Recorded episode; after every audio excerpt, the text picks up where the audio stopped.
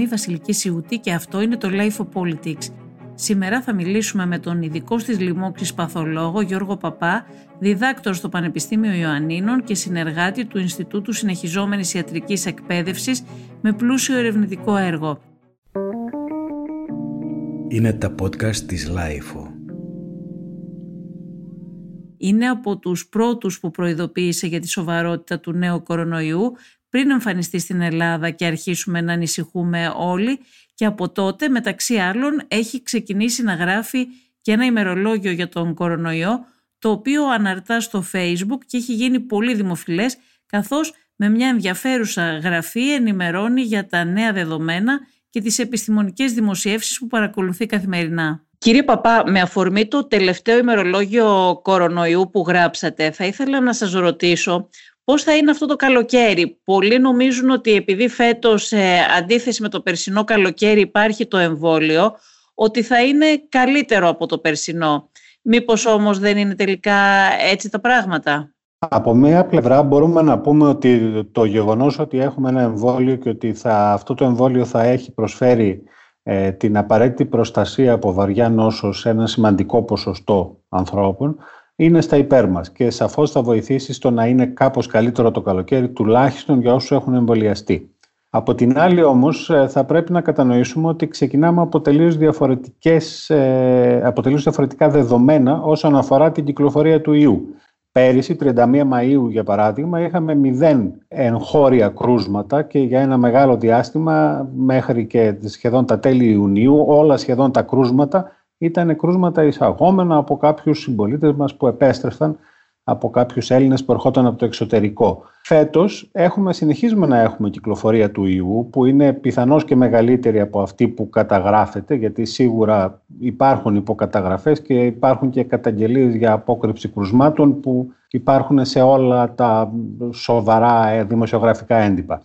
Συνεπώς υπάρχει ιός στην κοινότητα αυτή τη στιγμή. Υπάρχουν αρκετοί διασωληνωμένοι, υπάρχει αρκετό φορτίο στο σύστημα υγείας. Και από την άλλη έχουμε έναν τελείως διαφορετικό ιό. Γιατί ε, ο ιός που κυκλοφορούσε πέρυσι το καλοκαίρι, που ήταν η πρώτη παραλλαγή, ε, με μια πρώτη μετάλλαξη που είχε αυξήσει λίγο τη μεταδοτικότητα, είναι, ήταν πολύ πιο ήπιος σε σχέση με την μετάλλαξη Α που κυριαρχεί στην Ελλάδα τώρα, αυτή που πρωτοπαρατηρήθηκε στη Μεγάλη Βρετανία, που είναι πολύ μεταδοτικότερη και το έχουμε παρατηρήσει αυτό, αν μπει σε μια οικογένεια κολλάνε όλοι, ε, ενώ πριν δεν συνέβαινε τόσο συχνά. Ε, και συγχρόνως υπάρχει πάντα ο φόβος μιας νέας ε, μετάλλαξης, όπως αυτή η Δέλτα, η δεύτερη Ινδική μετάλλαξη εντός εισαγωγικών του Ινδική, ε, η οποία είναι ακόμη πιο μεταδοτική και η οποία πιθανώς συμπεριφέρεται και διαφορετικά και μπορεί να, να προκαλεί και βαρύτερη νόσο. Άρα δεν είναι και τόσο ήσυχο το καλοκαίρι μας εφόσον δεν ξέρουμε ακόμη πώς θα συμπεριφερθεί ο ιός και ο ιός κυκλοφορεί. Δεν είμαστε σε μηδενική βάση. Κάποιοι είναι προστατευμένοι, κάποιοι άλλοι που είναι απροστάτευτοι επειδή δεν έχουν εμβολιαστεί ή δεν έχουν ολοκληρώσει τον εμβολιασμό τους βρίσκονται σε πολύ μεγαλύτερο κίνδυνο από ό,τι βρισκόταν πέρυσι το καλοκαίρι. Απόκρυψη κρουσμάτων, γιατί έχουμε κύριε Παπά κατά τη γνώμη σας, γιατί συμβαίνει αυτό; Τουλάχιστον στον τύπο που διαβάζω υπάρχουν καταγγελίες αν θέλετε, τώρα ανώνυμες ή επώνυμες ή το, αν τις χειρίζονται οι αρμόδιες αρχές δεν το γνωρίζω, ότι σε κάποιους χώρους εργασίας μπορεί να μην αναφέρονται τα κρούσματα για να μην επηρεάζεται από την ανάγκη καραντίνας ε, το δυναμικό. Κάποιοι άλλοι μπορεί να μην θέλουν να περιοριστούν και να αυτοπεριοριστούν γιατί δεν πιστεύουν στην μεταδοτικότητα, την σοβαρότητα του ιού και συνεπώς εκθέτουν κάποιους άλλους και ούτω καθεξής. Ναι, ισχύει αυτό και ατομικά, ναι. Ναι, δυστυχώς ακόμη δεν έχουμε καταφέρει να έχουμε ομοφωνία για την σοβαρότητα της κατάστασης και η έλλειψη ομοφωνίας απλώς καθυστερεί την λήξη της πανδημίας. Και σε σχέση με τα σχολεία βέβαια επίσης και εκεί υπάρχουν κάποιες ε, σοβαρές υπόνοιες ε, από, και από μαρτυρίες δηλαδή ότι δεν το κάνουν καν όλοι το τεστ και νομίζω ότι όχι μόνο στα σχολεία οι μαθητές αλλά και σε εργασιακούς ε, χώρους και δεν ξέρω και πόσο αξιόπιστα είναι αυτά τα τεστ που έχουν πάρει τελευταία στα σχολεία για παράδειγμα και όχι μόνο. Τουλάχιστον στην πόλη μας είχαμε θέματα από την αρχή, από τις πρώτες εβδομάδες, όπου είχαμε ειδικά τις δύο πρώτες εβδομάδες, πιθανώς λόγω ελαττωματικής παρτίδας, σωρία ψευδός θετικών τεστ. Ε, με αποτέλεσμα πολλοί γονείς ε, την Κυριακή και τη Δευτέρα το πρωί πριν πάνε τα παιδιά του σχολείου να συνοστίζονται στις δομές του ε, που γίνονταν τα rapid test για να, αποδείξουν, για να διαλευκάνουν αν τα παιδιά τους έχουν προσβληθεί ή αν ε, ήταν ψευδός θετικό το τεστ. Ε, υπάρχουν τέτοια ζητήματα και, και για την ποιότητα των self-test, τα οποία είναι αναμενόμενα ζητήματα, αλλά μάλλον μαθαίνουμε να τα ξεχωρίζουμε, μαθαίνουμε ότι το, ε, το ασθενός θετικό σε ένα self-test είναι μάλλον ψευδές, πρέπει να το επιβεβαιώσουμε βέβαια, Όμως είναι δεδομένο ότι κάποιοι μπορούν απλά να μπουν και να δηλώσουν ότι κάναν το τεστ και ήταν αρνητικό και δεν υπάρχει κανένας έλεγχος. Όχι, δεν, υπάρχει κανένας έλεγχος, ναι. ακριβώς. Δεν έχει γίνει κάποια δειγματοληπτική ε, εξέταση για να δούνε αν όντως τα τεστ είναι θετικά ή όχι. Μας βοηθάει το ότι τα κρούσματα ελαττώνονται λόγω εμβολιαστικής κάλυψης και λόγω καλοκαιρίας και ανοιχτών χώρων, οπότε έχουμε αφήσει ορισμένα πράγματα στον αυτόματο και αυτά όμως δυστυχώς καθυστερούν την, ε, τον μηδενισμό, τουλάχιστον την προσπάθεια για μηδενισμό των κρουσμάτων. Οι εμβολιασμένοι, κύριε Παπά, θα μπορούν να ζουν πια, τουλάχιστον για αυτό το καλοκαίρι, όπως πριν τον κορονοϊό. Μπορούν, για παράδειγμα, να βρίσκονται σε εσωτερικούς χώρους με αγνώστους ε, χωρίς μάσκα. Όταν λέω αγνώστους, εννοώ όχι από το πολύ συγκεκριμένο οικείο περιβάλλον τους. Τα δεδομένα που έχουμε αυτή τη στιγμή για τους εμβολιασμένους είναι τα εξής, ότι σχεδόν όλα τα εμβόλια, σχεδόν, ε, μάλλον τα διαθέσιμα εμβόλια όλα, σχεδόν σε όλους, προσφέρουν προστασία από βαριά νόσο δεν προσφέρουν στο ίδιο ποσοστό και για όλα τα νέα στελέχη του ιού την προστασία από μια ήπια νόσο. Συνεπώς, ένας εμβολιασμένος μπορεί, κατά πάσα μπορεί, αν εκτεθεί σε κάποιον ε, ανεμβολίαστο, να κολλήσει. Αν κάποιον ο οποίος μάλλον έχει την, ε, το μικρόβιο και έχει τον ιό πάνω του και ε, ε, μπορεί να μεταδώσει, μπορεί να κολλήσει τον εμβολιασμένο, ο εμβολιασμένος να μην το καταλάβει, να νοσήσει ήπια, αλλά έχει μια πολύ μικρή πιθανότητα, να, πολύ μικρή, έτσι λέει το Ευρωπαϊκό Κέντρο Πρόληψης Νοσημάτων, να μεταφέρει τον ιό σε κάποιον άλλον. Άρα, αν έχουμε εμβολιασμένο με εμβολιασμένο σε έναν κλειστό χώρο, η πιθανότητα να κολλήσει κάποιος, να μεταφέρει τον ιό κάποιος από τον ένα στον άλλον είναι σχεδόν μηδαμινή. Είναι λοιπόν ένα, ένα, μια συνθήκη ασφάλειας, στην οποία μπορεί άνετα θεωρητικά να βγουν και οι μάσκες. Βέβαια, περιμένουμε επίσημες οδηγίες επί του θέματος. Ακόμη, αυτό ισχύει ακόμη και για τις τρέχουσες μεταλλάξεις που κυριαρχούν στην Ελλάδα.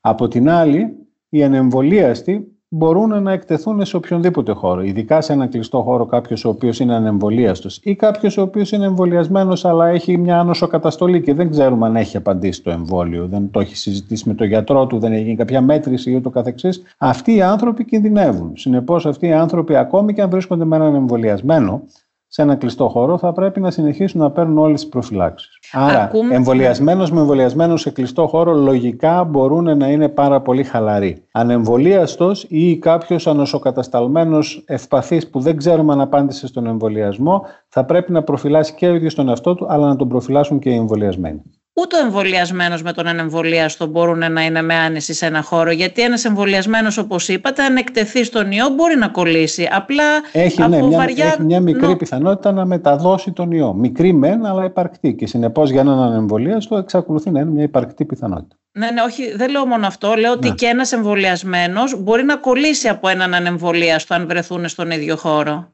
Χωρίς ναι, μάσκα.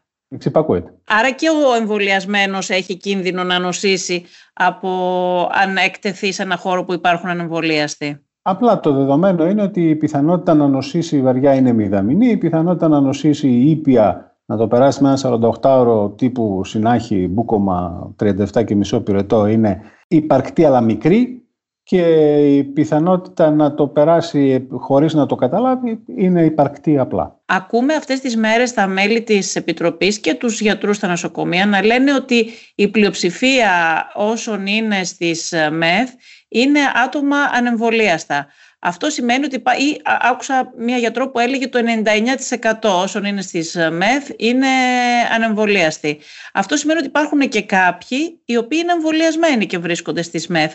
Είναι αυτές οι περιπτώσεις που αναφέρεται οι ανοσοκατασταλμένοι ή ακόμα και κάποιος ανεμβολίαστος, έστω και σπάνια, μπορεί να βρεθεί στη ΜΕΘ να νοσήσει βαριά δηλαδή; Ε, η αποτελεσματικότητα των εμβολίων φτάνει το, για την βαριά νόσος, αγγίζει το 100%. Βέβαια το αγγίζει με το είναι 100% καταλαβαίνετε ότι έχει μια μικρή απόκληση, η οποία στα εκατομμύρια είναι υπαρκτή.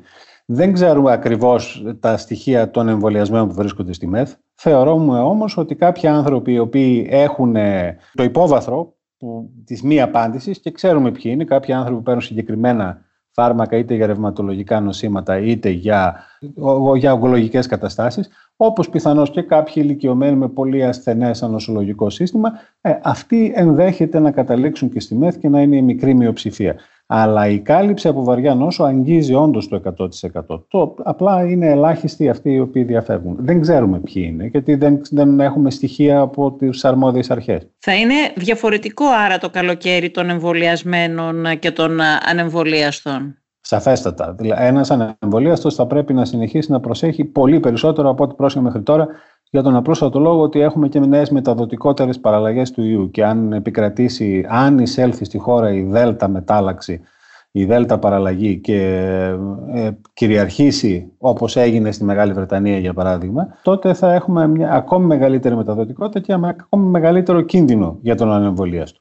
Ο εμβολιασμένος από την άλλη μπορεί να ξεκινήσει με, την, ε, με πολύ μεγάλη πιθανότητα, ε, με, με το δεδομένο ότι κατά πάσα πιθανότητα δεν θα νοσήσει σοβαρά και ότι αν δημιουργήσει έναν χώρο μέσα στον οποίο θα υπάρχουν εμβολιασμένοι, ένα περιβάλλον μέσα στο οποίο οι περισσότεροι θα είναι εμβολιασμένοι, τότε ε, δεν θα έχει και κανέναν σχεδόν κίνδυνο να κολλήσει κάτι και, δεν, και θα μπορεί να κυκλοφορήσει και πιο άνετα, ακόμη και χωρίς μάσκες σε κλειστούς χώρους. Απλά θα πρέπει να ανακοινωθεί κάποια στιγμή αυτό επίσημα. Κύριε Παπά, με δεδομένο ότι ο εμβολιασμός δεν προχωράει όσο γρήγορα θα θέλαμε, και η επίτευξη της ανοσίας της αγέλης μέσα στον Ιούλιο είναι ένα σενάριο που απομακρύνεται. Μοιάζει να μην είναι εύκολο να το πετύχουμε.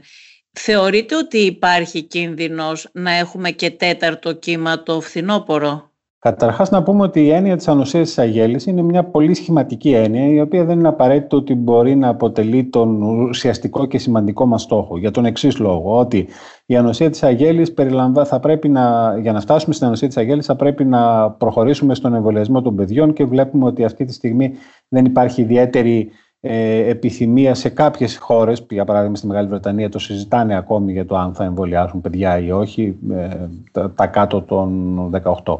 Ε, χωρίς όμως τον εμβολιασμό των παιδιών δεν επιτυγχάνεται αυτό το ποσοστό που θέλουμε. Επίσης, η ανοσία της αγέλης εξαρτάται και από την αποτελεσματικότητα των εμβολίων ε, και δεν είπαμε ότι υπάρχουν κάποιες μικροδιαφορές στο, στην, ε, στο πόσο σε, σε θωρακίζει το εμβόλιο απέναντι από το να κολλήσει τον ιό. Ε, και συγχρόνως η, η ανοσία της αγέλης εξαρτάται και από το ίδιο το στέλεχος. Δηλαδή, ε, με, το πρώτο στέλεχος της Γουχάν που είχε κυκλοφορήσει, ο στόχος με βάση τη μεταδοτικότητά του ήταν να εμβολιάσουμε το 65-70% του πληθυσμού.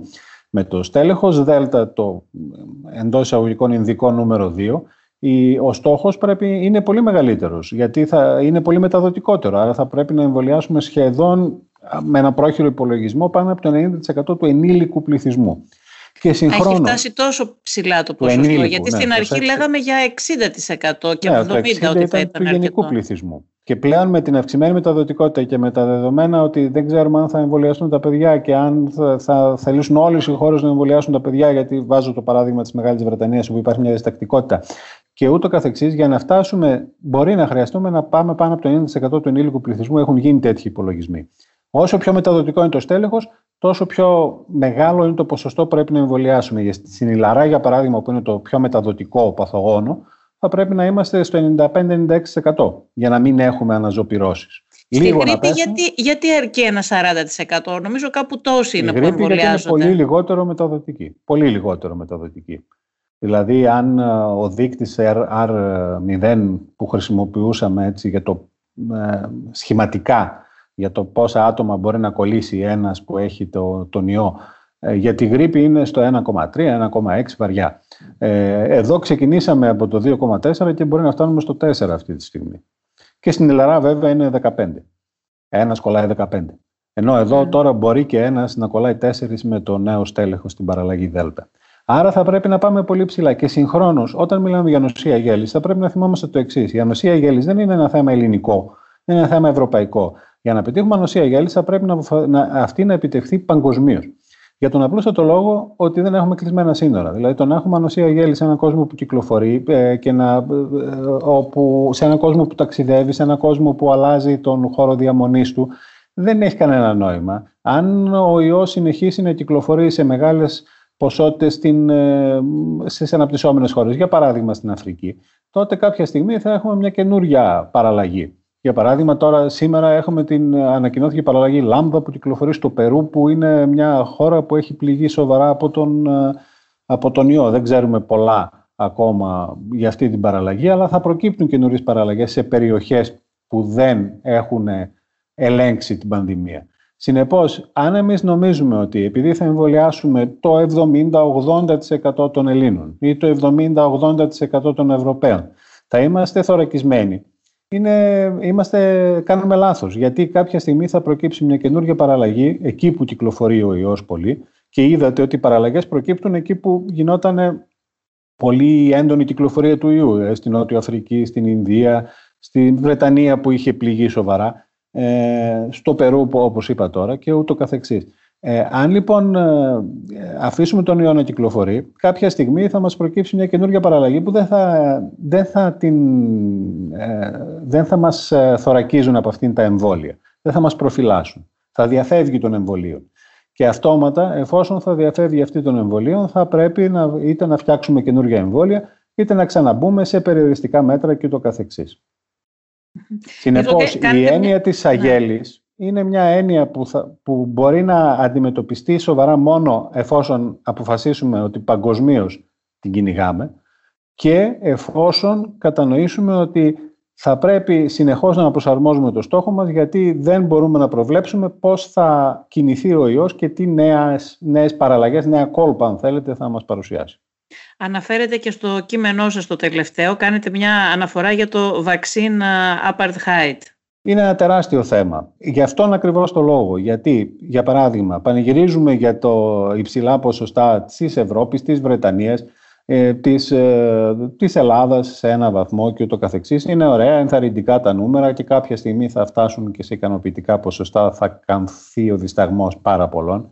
Όμως, ο ιός βλέπετε ότι ξαναμπαίνει. Η Βρετανία είναι το πλέον χαρακτηριστικό παράδειγμα. Μηδένισε τους θανάτους κατάφερε με την εμβολιαστική της πρακτική, με την πρακτική της μίας δόσης, καταρχάς σε όλους και μετά βλέπουμε, να μηδενίσει την κυκλοφορία του ιού και ήταν ένα επίτευγμα. Όμως αυτή η πρακτική άφησε την χώρα, επειδή έχει δεσμούς με συγκεκριμένες περιοχές και υψηλή διακίνηση ανθρώπων μεταξύ χωρών, ε, άφησε την χώρα έρμεο στην ε, Δέλτα με παραλλαγή, η οποία είναι πολύ μεταδοτική, αυτή που ξεκίνησε από την Ινδία, η δεύτερη που ξεκίνησε από την Ινδία.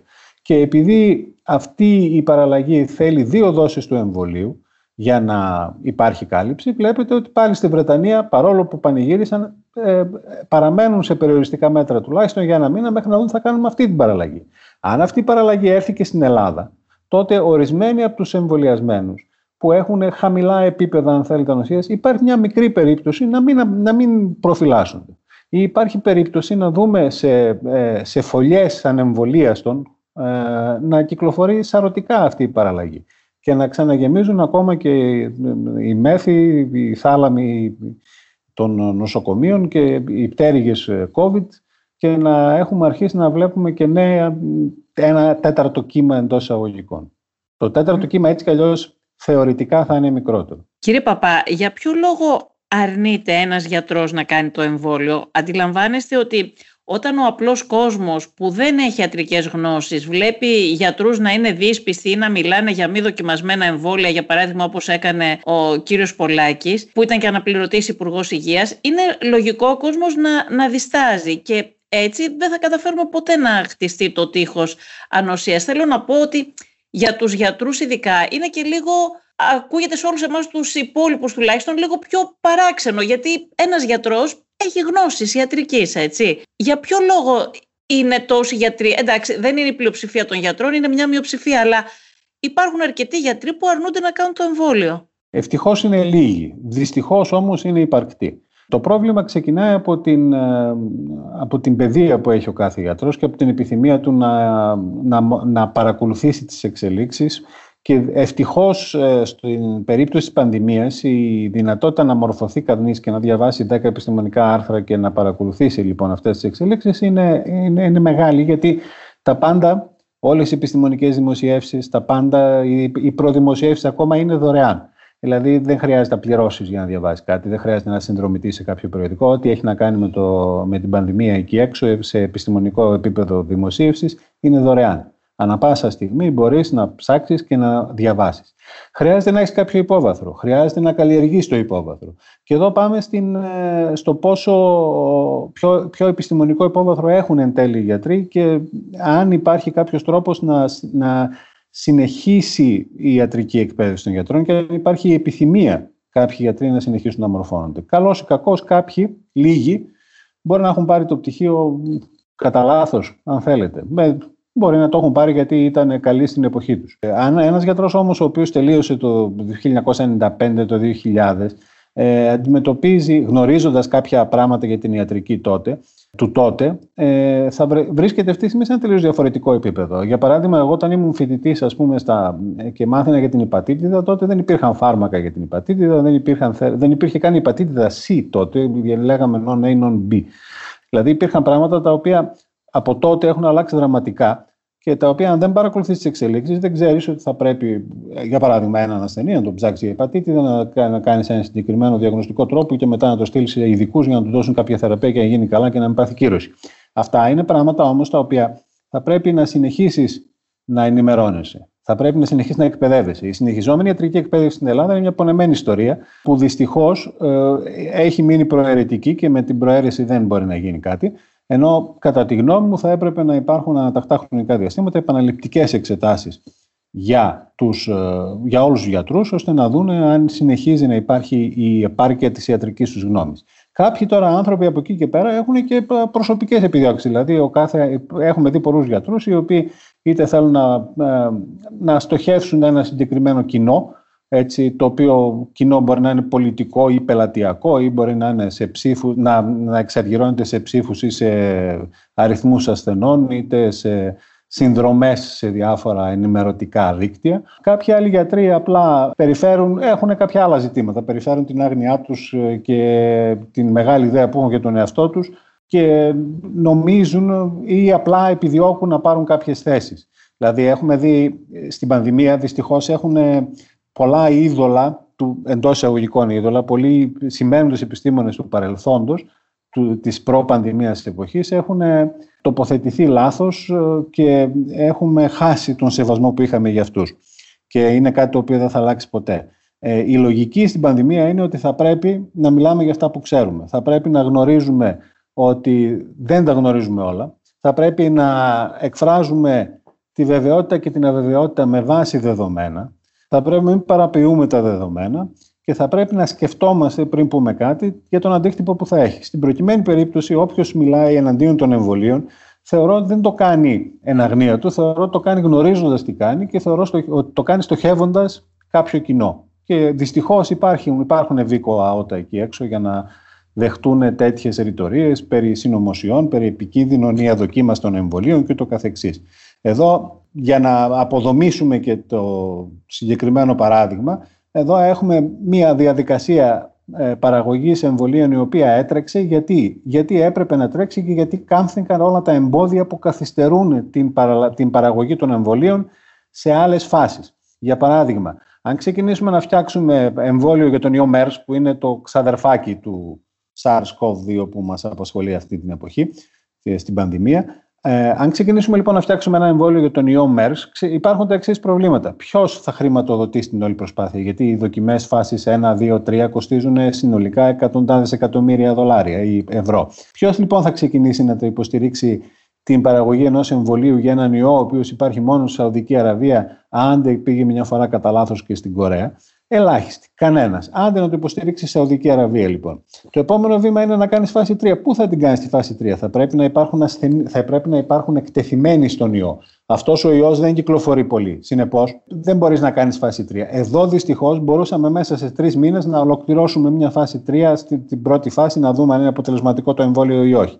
Οι φάσεις συνεχίζονται και η φαρμακοεπαγρύπνηση οφείλουν να το γνωρίζουν αυτό οι αρμόδιοι συνεχίζεται όπως συνεχίζεται για κάθε σκεύασμα που κυκλοφορεί, ακόμα και τον τεπώνει, το, το οποιοδήποτε, την παρακεταμόλη, οποιοδήποτε και την ασπιρίνη, φάρμακο θα υπάρχει πάντα για οτιδήποτε κυκλοφορεί εκεί έξω. Όμως, από εκεί και πέρα, οι διαδικασίες έτρεξαν συντονισμένα και βλέπουμε ότι οι σπάνιες παρενέργειες παρακολουθούνται, ανεβρίσκονται, ανακοινώνονται. Για παράδειγμα, αύριο θα μελετήσουν ε, στον, στην Αμερικάνικη Αντίστοιχη Επιτροπή περί των, του εμβολιασμού ε, την πιθανότητα να προκαλείται μυοκαρδίτιδα από τα mRNA εμβόλια στα νέα άτομα. Τα μελετάνε, τα ανακοινώνουν δημόσια όλα. Ε, υπάρχουν τα δεδομένα και έξω για όποιον θέλει να τα ψάξει, υπάρχουν τα στατιστικά, υπάρχουν οι αναλογίες, ε, υπάρχει η επιστημονική γνώση και η επιστημονική ασάφεια, όπου αυτή ακόμη δεν έχει ξεκαθαρίσει. Όποιος λοιπόν δεν θέλει να τα διαβάσει, τότε κάνει λάθος και ε, απλά απευθύνεται σε ένα συγκεκριμένο κοινό το οποίο έχει προαποφασίσει ότι θα είναι ο στόχος του. Ε, θα ήθελα να σας ρωτήσω κύριε Παπάκια για τους νέους και τα εμβόλια τι γίνεται. Ε, κάποιοι νέοι είναι επιφυλακτικοί με την έννοια ότι αισθάνονται ότι δεν κινδυνεύουν τόσο όπως οι μεγαλύτεροι και άρα γιατί να πάρουν το όποιο έστω και μικρό ρίσκο του εμβολίου, αυτό που έχουν ακούσει για τις θρομβώσεις, ας πούμε, οι οποίες είναι εξαιρετικά σπάνιες. Επίσης, πολλοί άνθρωποι, πολλοί νέοι άνθρωποι που δεν έχουν κάνει παιδιά και θέλουν κάποια στιγμή να κάνουν, είναι πιο διστακτικοί με τα εμβόλια, γιατί έχουν ένα φόβο μήπως αυτό έχει κάποιες παρενέργειες στη διαδικασία της αναπαραγωγής. Όσον αφορά το θέμα της ε, επίδρασης στη γονιμότητα, αυτά έχουν τεκμηριωθεί, ειδικότερα για τα mRNA εμβόλια που υπάρχουν αρκετά στοιχεία. Υπάρχει πολύ μεγάλη καταγραφή για την ασφάλεια στην εγκυμοσύνη, αλλά υπάρχει ε, από και δημοσιευμένες σειρές ε, από τις ΗΠΑ και δείχνουν, που δείχνουν ότι τα εμβόλια είναι ασφαλή. Για τα mRNA έχουμε στοιχεία αυτή τη στιγμή, για τα άλλα απλά δεν έχουμε στοιχεία ακόμη. Κάποια στιγμή θα έχουμε από τη Μεγάλη Βρετανία για το εμβόλιο, για παράδειγμα, της AstraZeneca. Σύντομα. Από εκεί και πέρα και όσον αφορά τη γονιμότητα υπάρχουν στοιχεία και υπάρχουν άφθονοι. Ε, από τις δοκιμές ήδη υπάρχουν άνθρωποι οι οποίοι εμβολιάστηκαν και συνέχεια τεκνοποίησαν, ε, οι, οι γυναίκες που έμειναν έγκυες και ούτω καθεξής δεν υπάρχει και δεν καταδεικνύεται πουθενά ότι επηρεάζει το εμβόλιο τη γονιμότητα και ή επηρεάζει και την υγεία του εμβρίου. Ε, πουθενά τεκμηριωμένα δεν υπάρχει τέτοια πιθανότητα. Ε, κάποιοι άλλοι που γραφικοί, εντός εισαγωγικών γραφικοί, που έλεγαν ότι μπορεί να πάγει το εμβόλιο αντισώματα που να πιάνουν και μία πρωτεΐνη, τη συγκητίνη που είναι στον πλακούντα και ούτω καθεξής. Έγινε ακόμη και γι' αυτό μελέτη για να αποδειχθεί ότι δεν ισχύει και αποδείχτηκε πιστικότατα από μεγάλη και σημαντική ομάδα επιστημόνων. Συνεπώς, όσον αφορά τη γονιμότητα, δεν έχει και την εγκυμοσύνη, δεν έχει κανένας να φοβάται τίποτα από τον εμβολιασμό. Όσον αφορά την νεαρή ηλικία, αυτό που θα πρέπει να σημειώσουμε είναι ότι η επίδραση του ιού δεν τελειώνει μόνο στην, ε, στο ποσοστό της θνητότητας. Ε, υπάρχει και το long covid, το οποίο ξέρουμε ότι είναι μια κατάσταση, το, ε, μια συστοιχία συμπτωμάτων και καταστάσεων που παρατηρούνται για αρκετούς μήνες μετά από την νόσηση από τον κορονοϊό και η οποία, τα οποία, η οποία ε, συστοιχεία συμπτωμάτων μπορεί να εμφανίζεται ακόμη και σε άτομα που νόσησαν ήπια, που δεν χρειάστηκε καν να πάνε νοσοκομείο. Το βλέπουμε στην καθημερινή πράξη, το κωδικοποιεί σιγά σιγά η επιστημονική κοινότητα για τον τρόπο με τον οποίο θα πρέπει να το αντιμετωπίσει, αλλά α, και οι νέοι δεν είναι απρόσβλητοι από αυτό. Και η πιθανότητα να οδηγηθεί εκεί ακόμη και μετά από μια ήπια νόσο που μπορεί να την περνά στο πόδι ή με δύο μέρες ήπιο πυρετό, είναι αξιόλογη και θα πρέπει να ληφθεί υπόψη όταν αποφασίζει κανείς για το πώς θα προχωρήσει τον εμβολιασμό. Από εκεί και πέρα αφήνω στην άκρη, εγώ αφήνω στην άκρη το κοινωνικό καλό, δηλαδή ότι για να πετύχουμε αυτά που συζητούσαμε περί ανοσίας αγέλης και για να κόψουμε την κυκλοφορία του ιού στην κοινότητα θα πρέπει να εμβολιαστεί ένα μεγάλο ποσοστό του πληθυσμού περιλαμβανομένου και των παιδιών. Ας, α, ακόμη και αν αφήσουμε αυτό στην άκρη, θα πρέπει όταν εκτιμούμε το ατομικό όφελος να λάβουμε υπόψη και αυτό, ότι δεν είναι μόνο η θνητότητα, δεν είναι μόνο το ποιος πεθαίνει από τον ιό, αλλά είναι και όλα τα κουσούρια που σου αφήνει ο ιός και τα οποία για ορισμένους ανθρώπους, ακόμη και νέους, ακόμη και ανθρώπους που νόσησαν ήπια, είναι, ή που θα νοσήσουν ήπια, είναι πολύ σημαντικά και μπορεί να περιορίζουν την καθημερινότητά τους, την ικανότητά τους να κάνουν και στοιχειώδη πράγματα για πολλούς μήνες και χωρίς να υπάρχει βεβαιότητα για το ποια είναι η βέλτιστη αντιμετώπιση τους. Αυτές τις βλάβες που αφήνει η, η COVID και ειδικά ε, η long COVID, υπάρχει περίπτωση να εμφανιστούν και σε ασυμπτωματικούς ασθενείς; Ε, ως ένα βαθμό φαίνεται ότι μπορεί να υπάρχει εκεί, σαφώς με μικρότερο ποσοστό. Ε, υπάρχει ένα θέμα αξιοπιστίας εκεί στο πώς μελετάς αυτά τα ποσοστά, γιατί κάποιοι κάνουν μελέτες ε, μέσω τηλεφωνικών ερευνών και ούτω καθεξής. Δεν είναι τόσο εύκολο. Σε ένα ποσοστό όμως μπορεί να εμφανιστεί και εκεί. Μικρότερο σαφώς, πολύ μικρότερο. Γενικά μιλώντας και για όλα τα εμβόλια, πέρα από τις πολύ σπάνιες ε, παρενέργειες που γνωρίζουμε ως τώρα, δηλαδή από τη θρόμβωση μέχρι την ε, μυοκαρδίτιδα, υπάρχει πιθανότητα να υπάρξουν άλλες παρενέργειες οι οποίες θα εμφανιστούν μετά από 5 ή 10 χρόνια στους εμβολιασμένους; Ε, η πιθανότητα είναι μηδαμινή με βάση το βιολογικό υπόβαθρο, δηλαδή της κατασκευής των εμβολίων. Το, τα, τα mRNA εμβόλια, για παράδειγμα, ε, φέρνουν ένα μήνυμα μέσα στον οργανισμό, το οποίο μήνυμα καταστρέφεται και πάβει να υφίσταται το, το προϊόν του, που εισέρχεται με το εμβόλιο μέσα στον οργανισμό, πάβει να υφίσταται μετά από βαριά 72 ώρες, πώς να πούμε, πολύ λέω. Ε, συνεπώς δεν περιμένεις ότι θα υπάρχει μια μακροπρόθεσμη επίδραση από το από το εμβόλιο, δεν μπορεί να υπάρξει μια διαδικασία που να, να σου προκαλέσει πρόβλημα μετά από χρόνια. Γιατί, γιατί ε, για να σου προκληθεί ένα πρόβλημα μετά από χρόνια θα πρέπει να το προκαλέσει το προϊόν του εμβολίου, δηλαδή το αντίσωμα. Το αντίσωμα εναντίον της ακίδας που λέμε. Αλλά σε αυτή την περίπτωση τότε θα είναι πολύ, μεγαλύτερη, πολύ χειρότερη η κατάσταση, ή, αν το προκαλέσει και η ίδια η ακίδα, θα είναι πολύ χειρότερη η κατάσταση αυτούς που νόσησαν, οι οποίοι έχουν πολύ πολύ μεγαλύτερη κυκλοφορία της ακίδας, του ερεθίσματος μέσα στο, στο αίμα τους κιόλας. Άρα δεν μπορούμε να σκεφτόμαστε ότι θα προκληθούν μακροπρόθεσμα προβλήματα για τον απλούστατο λόγο ότι δεν υπάρχει βιολογικό υπόβαθρο για να προκαλυφθούν τέτοια προβλήματα και γιατί δεν υπάρχει παρόμοια εμπειρία από κανένα εμβόλιο στο παρελθόν το οποίο να σου εμφάνισε προβλήματα μετά από 5-10 χρόνια. Δεν έχει συμβεί αυτό και δεν υπάρχει καμία βιολογική βάση το να συμβεί με τα τρέχοντα εμβόλια τώρα. Άλλωστε, παρόμοια εμβόλια πήραν, είχαν δοκιμαστεί, mRNA εμβόλια έχουν δοκιμαστεί σε καρκινικές θεραπείες από το 2013-2014 και μετά. Σε περιορισμένο αριθμό ατόμων, αλλά έχει δοκιμαστεί. Δεν είδαμε να εμφανίζεται κάτι. Τελικά η Επιτροπή Εμβολιασμού έκανε καλά ή άσχημα με το AstraZeneca κατά τη γνώμη σας κύριε Παπά και όσοι έχουν εμβολιαστεί με το AstraZeneca έχουν κάποιο λόγο να ανησυχούν; Η Επιτροπή Εμβολιασμού, κατά την ταπεινή μου γνώμη, ε, απλά δεν έχει επικοινωνήσει καλά το όποιο σκεπτικό της. Δεν κρίνω το σκεπτικό, κρίνω μόνο την επιθετικότητα με την οποία μεταφέρουν την πληροφόρηση και θα έπρεπε να μεταφέρουν την πληροφόρηση, εφόσον μάλιστα πηγαίνουν σε μια αλλαγή που οφείλουν να κατανοήσουν πώς μπορεί να εκλειφθεί. Το δεδομένο της Επιτροπής Εμβολιασμών ήταν με βάση τα στοιχεία που έχει δώσει ο Ευρωπαϊκός Οργανισμός Φαρμάκων και που λέει ότι στην τάδε ηλικιακή ομάδα με, την, με τέτοια κυκλοφορία του ιού η πιθανότητα να νοσήσεις από τον ιό είναι ε, α και η πιθανότητα να πάθεις κάτι από το εμβόλιο είναι β. Αν το α είναι μεγαλύτερο από το β, δίνουμε το εμβόλιο. Τώρα που έχουμε μικρότερη κυκλοφορία του ιού, για κάποιες ηλικίες προφανώς το α έχει γίνει μικρότερο από το β. Και συνεπώς εκεί βασίστηκε η Επιτροπή για να αλλάξει την σύσταση και την πρότασή της. Όμως ε, κατανοούμε όλοι ότι αυτό οφείλει να διευκρινιστεί με πολύ σαφήνεια και με πολύ ενάργεια και δεν έχει γίνει. Ε, με μία συνέντευξη τύπου η οποία γίνεται μια φορά την εβδομάδα και κρατάει μισή ώρα και απλά μεταφέρει κάποια περιληπτικά τα δεδομένα και στη συνέχεια η, η όλη πληροφόρηση χρησιμοποιείται με διαφορετικούς τρόπους από κάποιους και υπάρχει και μια πολυφωνία Υπάρχουν και διαφωνίες, υπάρχουν και υποκειμενικοί λόγοι που μπορεί να διαφωνούν διάφοροι. Ε, δημιουργείται ένα πεδίο το οποίο παίρνει αμφιβολία στον κόσμο.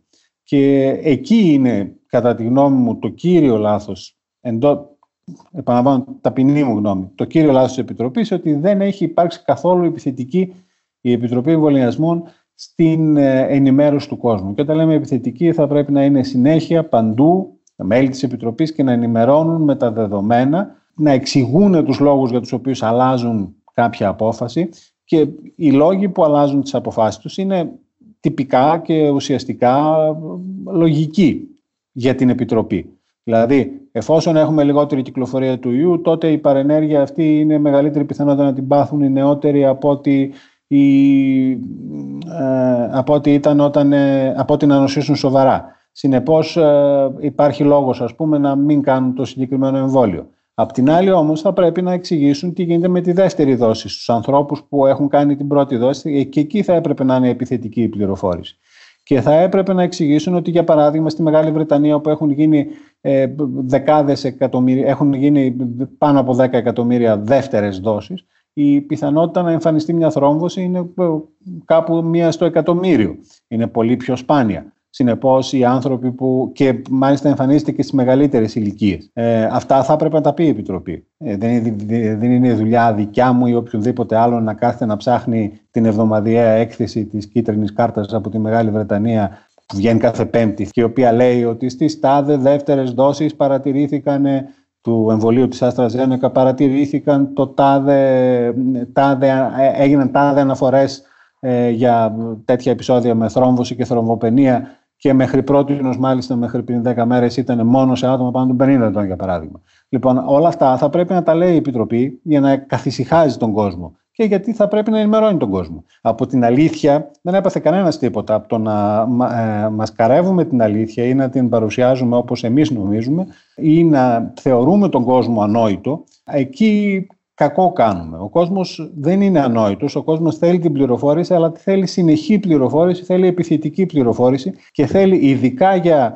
άτομα του επιστημονικού χώρου, τα οποία εκφράζουν διαφορετικές ιστερόβουλες απόψεις και πολύ συχνά αβάσιμες, θα πρέπει να ληφθούν κάποια μέτρα. Όχι μόνο οι ιατρικοί σύλλογοι, αλλά και τα ακαδημαϊκά ιδρύματα. Δεν μπορεί να επιτρέπουν σε ανθρώπους που έχουν πανεπιστημιακές έδρες να εκφράζουν αμφισβητούμενες ή επικώς αμφισβητούμενες ή δεδομένα λανθασμένες απόψεις για τον απλό λόγο ότι αμαυρώνουν αν θέλετε και την, ε, το όνομα του πανεπιστημίου. Όταν κάποιος δηλώνει ότι είναι καθηγητής στο τάδε πανεπιστήμιο και χρησιμοποιεί αυτή την ιδιότητά του για να εκφράσει μια άποψη, τότε ουσιαστικά εκφράζει και το Πανεπιστήμιο. Αυτό είναι ένα θέμα που θα πρέπει κάποια στιγμή το Πανεπιστήμιο να το λάβει υπόψη του και να αποφασίσει. Και βλέπουμε ότι είμαστε σε ένα περιβάλλον που είναι συχνά αυτά τα φαινόμενα. Κύριε Παπά, ε, θέλω λίγο να επιμείνω στην, στο δεύτερο σκέλος ερώτησης που σας έκανα. Αν θεωρείτε ότι όσοι έχουν εμβολιαστεί με το Άστρα έχουν κάποιο λόγο να ανησυχούν; Η πιθανότητα να πάθουν κάτι από τη δεύτερη δόση, όπως είπαμε, με βάση τα στοιχεία που έχουμε από τη Βρετανία, που είναι τα μόνα στοιχεία που δίνονται με συνέπεια και συνέχεια, είναι κάτω του ενός εκατομμυρίου. Ναι, Αυτό. εντάξει. Όσοι, έχουν, όσοι έχουν κάνει το AstraZeneca και έχει περάσει και καιρός, έχουν κάνει και τη δεύτερη δόση, προφανώς δεν έχουν κανένα κίνδυνο, έτσι δεν είναι; Όχι, αν έχει τελειώσει και τη δεύτερη δόση, τι είναι κίνδυνο να έχεις; Είσαι εμβολιασμένος και θεωρητικά έχεις λογικά μια μεγάλη πρόληψη, ε, μια μεγάλη προφύλαξη απέναντι στις ε, μορφές του εμβολίου που κυκλοφορούν αυτή τη στιγμή. Ε, αυτά είναι δεδομένα, τα έχουμε δει όχι μόνο από την πραγματικότητα στη Μεγάλη Βρετανία, αλλά και από κανονικές μελέτες. Για παράδειγμα, η πρώτη μεγάλη μελέτη που έγινε στη Σκωτία έδειξε ότι το εμβόλιο της AstraZeneca, ακόμα και η μία δόση του, είχε προφυλάξει τους ηλικιωμένους σε πάρα πολύ μεγάλο βαθμό. Και μάλιστα πιθανώς με μεγαλύτερο βαθμό από ό,τι και η, από ό,τι και η μία δόση του εμβολίου της Pfizer που είχε χρησιμοποιηθεί παράλληλα. Τι σημαίνει αυτό, ότι το εμβόλιο, ανεξάρτητα από την παρενέργεια, ε, είναι ένα αποτελεσματικό εμβόλιο. Κάποιοι λένε ότι ναι, αλλά αν μετρήσουμε αντισώματα, μπορεί αυτό να κάνει λιγότερα αντισώματα από κάποιο άλλο και ούτω καθεξής. Ε, γι' αυτό και ε, θα πρέπει να διευκρινίζεται και από τους αρμόδιους επιστήμονες και με συνέχεια και συνέχεια και συνέχεια ότι δεν μετράμε αντισώματα από το πρωί μέχρι το βράδυ γιατί δεν υπάρχει καμία λογική. Είναι πολλοί οι τρόποι με τους οποίους μας προφυλάσσει το εμβόλιο και οι περισσότεροι από αυτούς δεν είναι μετρήσιμοι. Για παράδειγμα, φαίνεται ότι ε, το εμβόλιο της AstraZeneca φαίνεται να επάγει καλύτερη ταφανοσία. Ε, αυτό έδειξαν οι βρετανικές μελέτες. Ξέρουμε ότι όλα τα εμβόλια επάγουν κυταρική μνήμη. Ε, θυμάται ο οργανισμός, ανοσολογική μνήμη μεγάλη και β και ταφ και θυμάται ο οργανισμός δηλαδή τον ιό και ακόμη και αν δεν έχεις αντισώματα στην κυκλοφορία, όταν χρειαστεί και όταν έρθεις σε επαφή με τον ιό θα τα παράγεις άμεσα και κατευθείαν. Και α, μάλιστα όχι μόνο αυτό, αλλά θα είναι και πιο πλουραλιστική η απάντησή σου, οπότε αυτή η απάντηση θα καλύπτει ακόμα και τις παραλλαγές που κυκλοφόρησαν στο ενδιάμεσο, κατά πάσα πιθανότητα οφείλουμε να το ε, επιβεβαιώνουμε καθημερινά, καθημερινά στην πράξη και γι' αυτό οφείλουμε να είμαστε και χαλαροί όταν αρχίζει μια συζήτηση για το πότε θα γίνει επαναληπτική δόση και το καθεξής. Δεν είναι αυτό το ζήτημα. Δεν, είναι, δεν θα χρειαστούμε γρήγορα επαναληπτική δόση. Θα χρειαστούμε ίσως κάποια στιγμή στο μέλλον. Το ζητούμενο αυτή τη στιγμή είναι να μπορέσουμε να εμβολιάσουμε τον υπόλοιπο τρίτο κόσμο. Αλλά από εκεί και πέρα, όσοι έχουν κάνει AstraZeneca μία δόση, δεν έχουν κανένα λόγο να μην προχωρήσουν στην επόμενη δόση τους. Όσοι έχουν ε, την δυνατότητα να τα αλλάξουν αν θέλουν και πάλι μπορούν να αισθάνονται ασφαλείς ότι και αν θέλουν να το αλλάξουν και η αλλαγή, ε, ο συνδυασμός εμβολίων και αυτός είναι αποτελεσματικός. Ναι, εγώ σας ρώτησα κυρίως για αυτούς που έχουν ολοκληρώσει τον εμβολιασμό. Αυτοί που έχουν ολοκληρώσει δεν έχουν να φοβούνται τίποτα, έχουν ολοκληρώσει και έχουν μια επαρκέστατη κάλυψη. Μπορεί να είναι μικρότερη στο, στην φάση της ήπιας νόσου, δηλαδή μπορεί το ένα εμβόλιο να σε καλύπτει 90% από το να νοσήσεις έστω και ήπια, ενώ το άλλο να σε καλύπτει 75% ή 70% Μπορεί. Αυτό όμως δεν σημαίνει ότι αλλάζει ε, η κάλυψη στο να νοσήσεις σοβαρά και στο να νοσήσεις σοβαρά, να χρειαστείς νοσοκομείο, να χρειαστείς μεθ ή να πεθάνεις. Η κάλυψη των εμβολίων συνεχίζει να είναι εξαιρετική όλων των εμβολίων που είναι διαθέσιμα. Για τη χρονική διάρκεια της κάλυψης τι ξέρουμε. Είπατε πριν για την επαναληπτική δόση ότι δεν θα χρειαστεί άμεσα. Όσοι έχουν, οι περισσότεροι στην Ελλάδα εμβολιαζόμαστε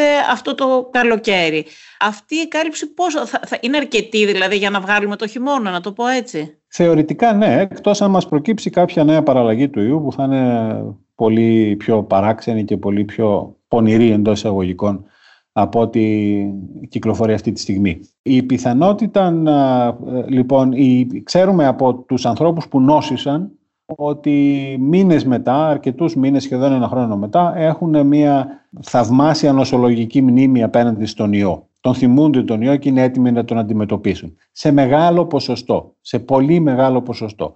Κάποιοι μπορεί να μην ανήκουν σε αυτή την κατηγορία. Ξέρουμε επίσης ότι αυτοί που νόσησαν και κάναν μία δόση εμβολίου έχουν ακόμη πιο πλούσια ετοιμότητα απέναντι στον ιό και η οποία μπορεί να διαρκέσει για πάρα πολλούς μήνες. Όσο περνάει ο καιρός θα μαθαίνουμε πόσο διαρκεί και η ανοσία που μας που επάγει το εμβόλιο σε αυτούς που δεν έχουν ε, έρθει πριν σε επαφή με τον ιό, σε αυτούς που δεν νόσησαν, σε αυτούς που έχουν κάνει δύο δόσεις ή μία δόση από τον Τζόνσον. Ε, αυτό αυτή τη στιγμή δεν μπορούμε να το πούμε γιατί οι πρώτοι που εμβολιάστηκαν στην Ελλάδα για παράδειγμα ήταν τέλη Δεκεμβρίου, δηλαδή ούτε έξι μήνες δεν έχουν κλείσει. Ε, αυτοί οι πρώτοι που εμβολιάστηκαν με την, ε, στις δοκιμές φάσεις 1 και 2 τώρα κλείνουν ένα χρόνο. Τώρα κάπου θα αρχίσουμε να, να βγαίνουν στοιχεία από αυτούς τους εμβολιαστέντες αν έχουν διατηρήσει πλούσια ανοσία και προστασία. Ε, οπότε ε, θα έχουμε στοιχεία για το πόσο διαρκεί αυτή η προστασία και αν θα μας φτάνει για να βγάλουμε το χειμώνα ή όχι. Αλλά επαναλαμβάνω ότι εξαρτάται και από το τι, τι είδους τέλεχος του ιού θα κυκλοφορεί. Και ο καλύτερος τρόπος για να μην κυκλοφορεί τίποτα παράξενο είναι να μην κυκλοφορεί ιός. Αυτό είναι ένα άλλο θέμα. Άρα να μην κυκλοφορούμε κι εμείς δηλαδή κατά κάποιο τρόπο. Ε, όχι, δεν, δεν ισχύει αυτό. Εμείς μπορούμε να κυκλοφορούμε, αλλά θα πρέπει να κυκλοφορούμε λαμβάνοντας ορισμένα δεδομένα υπόψη. Ότι όσο περισσότερος ιός υπάρχει, ο ιός είναι ένας τελές πράγμα το οποίο όταν αναπαράγεται κάνει λάθη.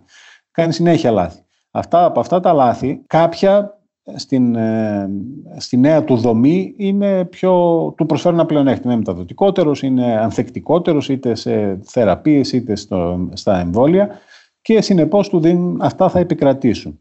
Ε, δεν έχει κανένα λόγο ο ιός αυτή τη στιγμή να φτιάξει ένα υπιότερο τέλεχος. Αυτή τη στιγμή ο ιός εντός εισαγωγικών θέλει να κυκλοφορήσει. Το θέλει εντός εισαγωγικών γιατί δεν έχει νοημοσύνη.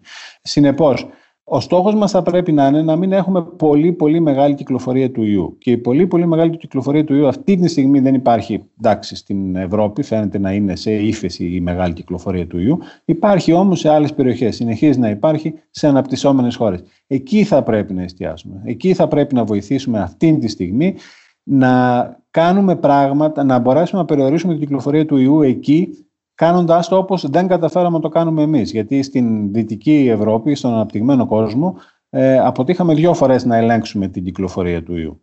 Α μην κάνουμε το λάθος, ας πάρουμε τα μαθήματα από εκεί για να τα εφαρμόσουμε αλλού. Εμείς αυτή τη στιγμή δεν έχουμε τόσο μεγάλη κυκλοφορία. Θα πρέπει όμως να έχουμε το νου μας για το τι μπαίνει. Θα πρέπει να γίνει πάρα πολύ εκτεταμένος ε, φιλογενετικός έλεγχος, το sequencing που λέμε, να βλέπουμε αυτές τις μεταλλάξεις, τις παραλλαγές. Ε, η Ευρωπαϊκή Ένωση έχει βάλει ένα στόχο που στην Ελλάδα δεν τον καλύπτουμε ακόμη.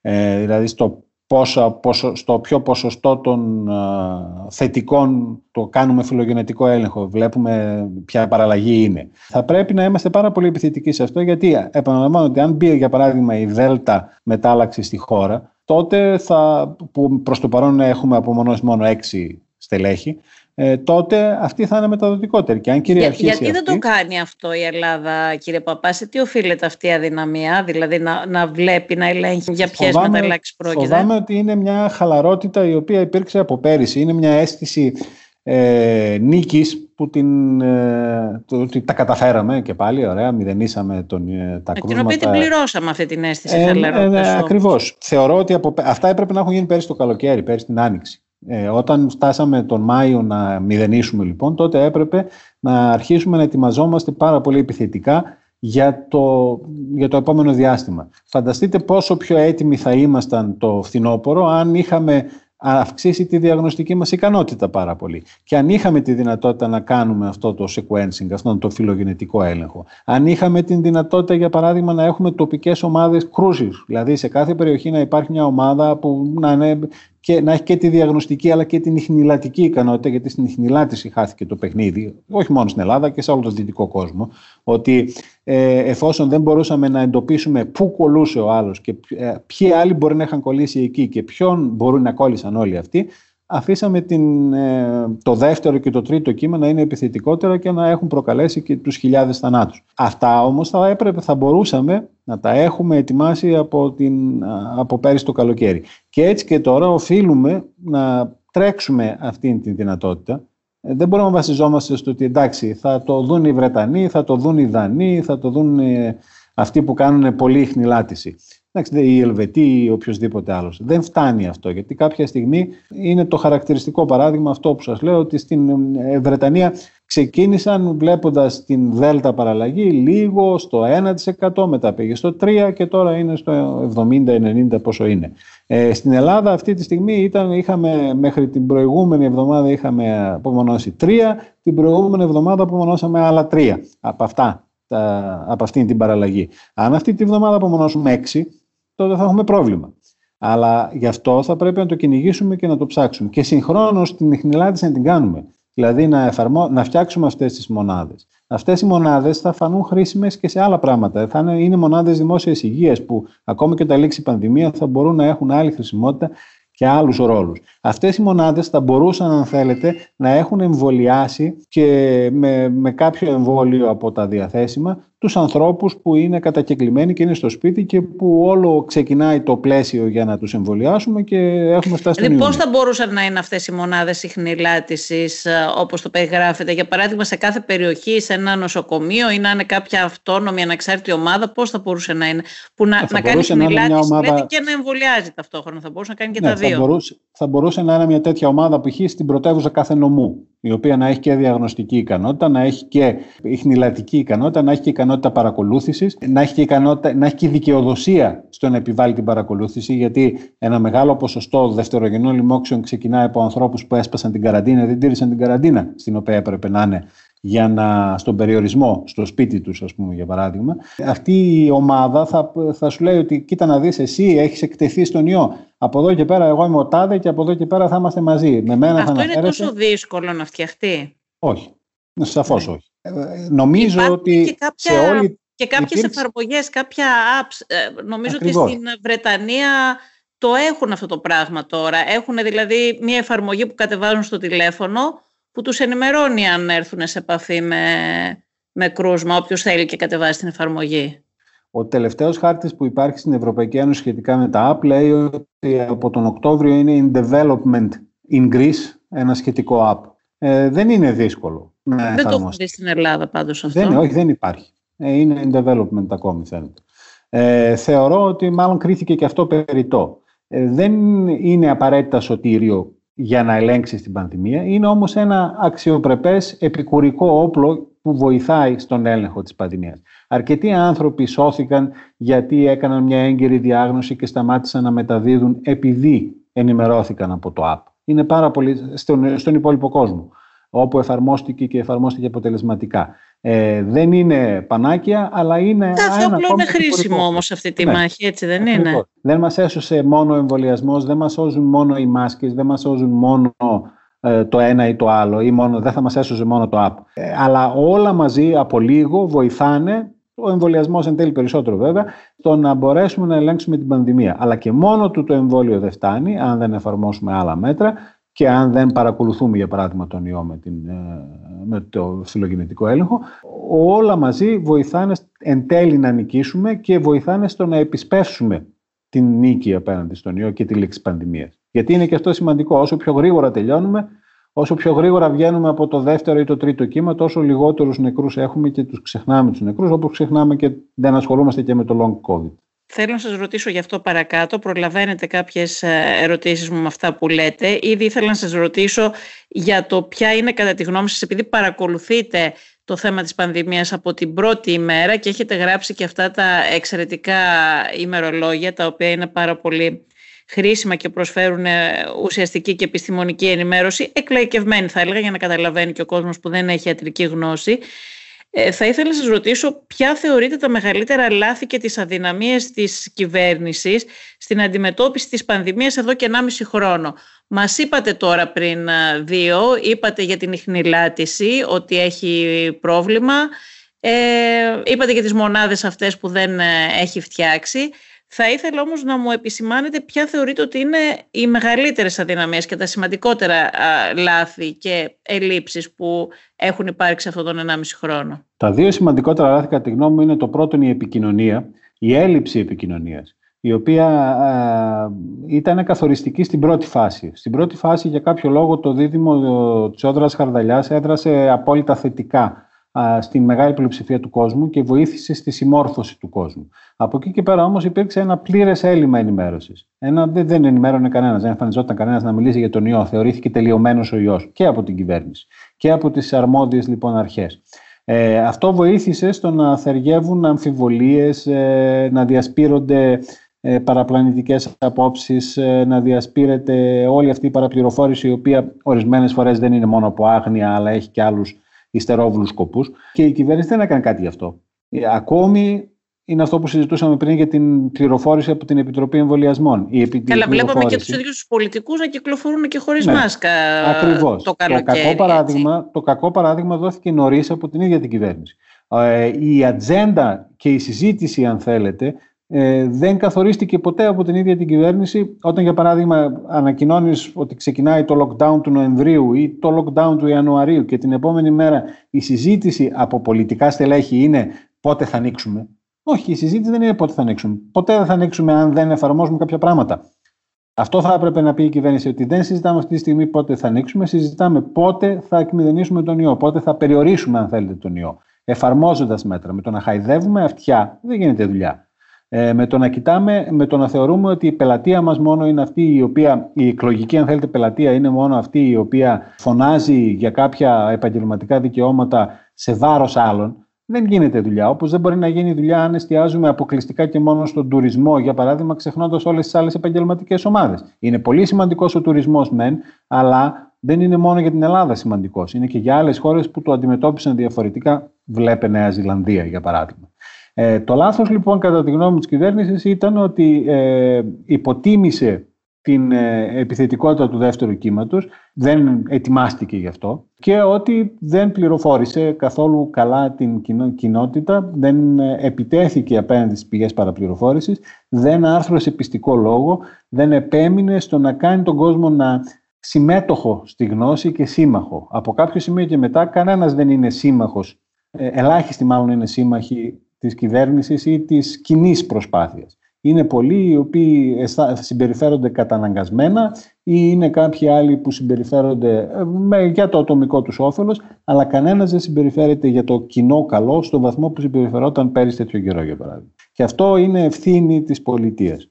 Ε, και είναι και ευθύνη και το τι κληρονομιά θα αφήσει όχι μόνο στον τομέα της υγείας, αλλά κυρίως στον τομέα της ε, γνώσης των πολιτών για θέματα υγείας. Είναι μια καλή ευκαιρία και για την πολιτεία και για την επιστήμη να, να έρθει σε επαφή με την κοινωνία, να την πληροφορήσει για ζητήματα υγείας, να, κάνει, να, να δημιουργήσει έναν υγιέστερο κόσμο, να εφαρμόσει την πρόληψη αν θέλετε. Ε, το εσύ βελτιώθηκε καθόλου κύριε Παπά ή αφέθηκε στην τύχη του και θα δούμε μετά την πανδημία ας πούμε; Αυτό δεν μπορώ να το γνωρίζω για να είμαι ειλικρινής. Οποιαδήποτε άποψη θα εκφράσω θα είναι μάλλον ατελής και αβάσιμη. Ε, η γνώμη μου είναι ότι, βάζοντάς το και στο πλαίσιο του, των λαθών, ότι η αντιμετώπιση έπρεπε να γίνει στην κοινότητα. Ε, δηλαδή δεν πρέπει, ε, ένα από το, το, κύριο λάθος όλης της δυτικής Ευρώπης, όλου του δυτικού κόσμου ήταν ότι πήγε στην πανδημία με τη λογική πόσο αντέχει το σύστημα υγείας. Ε, με την ίδια λογική λοιπόν, ναι, αν είχαμε 5.000 μέσα, τα είχαμε όλα ανοιχτά και ούτω καθεξής, γιατί θα άντεχε και άλλο το σύστημα υγείας. Δεν είναι όμως αυτή η λογική. Η μάχη για τον ιό έπρεπε να δοθεί στην κοινότητα, δηλαδή πριν χρειαστεί κάποιος νοσοκομείο, πριν κολλήσει, εκεί θα έπρεπε να περιορίσουμε. Ε, εκεί δεν ξέρω αν βελτιώθηκε το εσύ, θεωρώ ότι δεν βελτιώθηκε. Εκεί, στην κοινότητα και θεωρώ ότι κάποια στιγμή θα πρέπει να βελτιωθεί. Θα οδηγηθούμε βέβαια έτσι στην συζήτηση περί πρωτοβάθμιας υγείας και αυτό είναι μια συζήτηση που είναι μια ε, πολύ ενδιαφέρουσα προεκλογική συζήτηση για όλες τις παρατάξεις και μη εφαρμόσιμη μετεκλογικά. Ε, εννοείται ότι δεν γίνεται ποτέ τίποτα για την πρωτοβάθμια. Ναι, ουσιαστικά δεν, έχει, δεν γίνεται. Ε, Γιατί για να γίνει θα πρέπει να ε, ξεκινήσουμε και με μια σχέση εμπιστοσύνης με τον κόσμο. Θα πρέπει δηλαδή ο κόσμος να μάθει ότι υπάρχει ένας, ότι ο γιατρός του στην κοινότητα είναι ο γιατρός του ο οποίος θα τον προφυλάξει από το να πάει στο νοσοκομείο. Ε, θα τον προφυλάξει, τον ανοσήσει. Ε, θα τον κάνει υγιέστερο. Ε, αυτά τα πράγματα θα πρέπει να τα μάθει ο κόσμος, θα πρέπει να υπάρχουν και κατάλληλοι γιατροί και θα πρέπει να υπάρχουν γιατροί οι οποίοι να εκπαιδεύονται συνέχεια και να, μην, ε, να περνάνε από εξετάσεις συνέχεια, εδώ που τα λέμε. Αλλά άμα το πεις αυτός οπουδήποτε, και εγώ άμα το πω στους ιατρικούς λόγους μου κοιτάνε περίεργα. Λοιπόν, και τότε μπορεί να μπορέσουμε να εφαρμόσουμε ένα τέτοιο σύστημα υγείας στην κοινότητα. Πείτε το πρωτοβάθμιο, πείτε το όπως θέλετε, δεν έχει σημασία.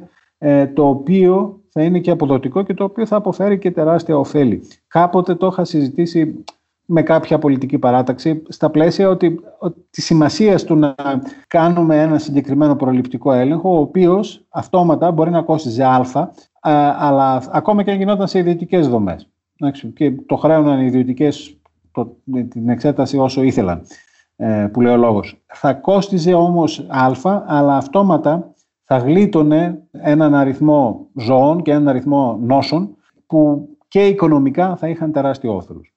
Ε, θα είχε τεράστιο όφελος για το ίδιο το κράτος οικονομικά και φυσικά θα είχε όφελος σε ζωές και σε νοσηρότητα. Είναι, ορισμένα πράγματα είναι στοιχειώδη, αλλά για να φτάσουμε στα στοιχειώδη έχουμε ακόμα μάλλον.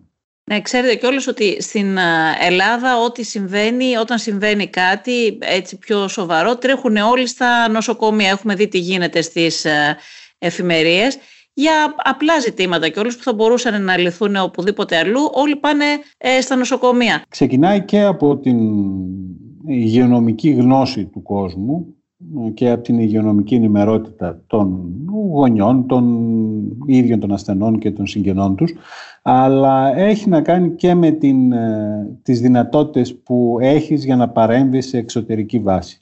Ε, ως άνθρωπος που, ζω στην, που εργάζομαι στην κοινότητα, ε, είναι δεδομένο ότι κάποιες φορές ε, ε, κατανοώ συναδέλφους που, που εύκολα θα στείλουν κάποιον στο νοσοκομείο. Δεν το κάνω εγώ, αλλά κατανοώ ότι για ορισμένους συναδέλφους, για παράδειγμα, ήταν πιο εύκολο να στείλουν κάποιον ασθενή με θετικό στον ιό στο νοσοκομείο για να εξεταστεί, παρά να τον παρακολουθήσουν στο σπίτι. Υπάρχουν τεχνικά ζητήματα, δηλαδή ένας άνθρωπος ο οποίος, που τα έχουμε αντιμετωπίσει στην πράξη.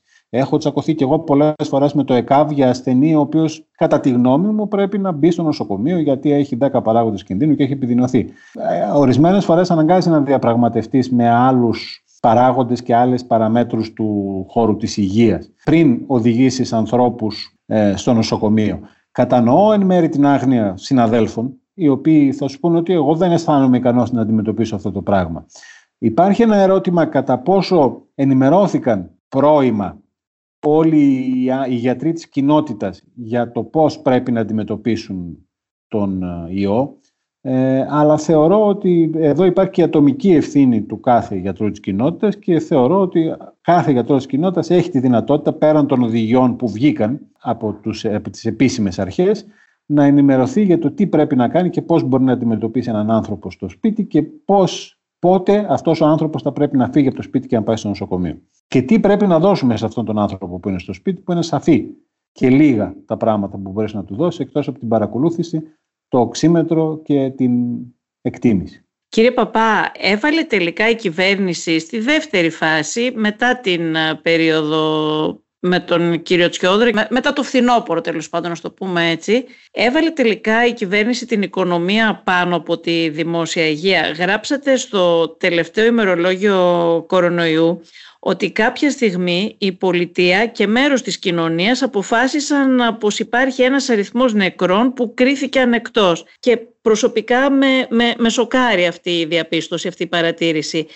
Είναι ακριβώς η αντίθετη θέση από αυτή που εξέφραζε ο κύριος Τσιόδρας στην αρχή που ο στόχος ήταν να μην έχουμε ούτε ένα νεκρό, να μην σπαταληθεί η ζωή ούτε ενός ανθρώπου.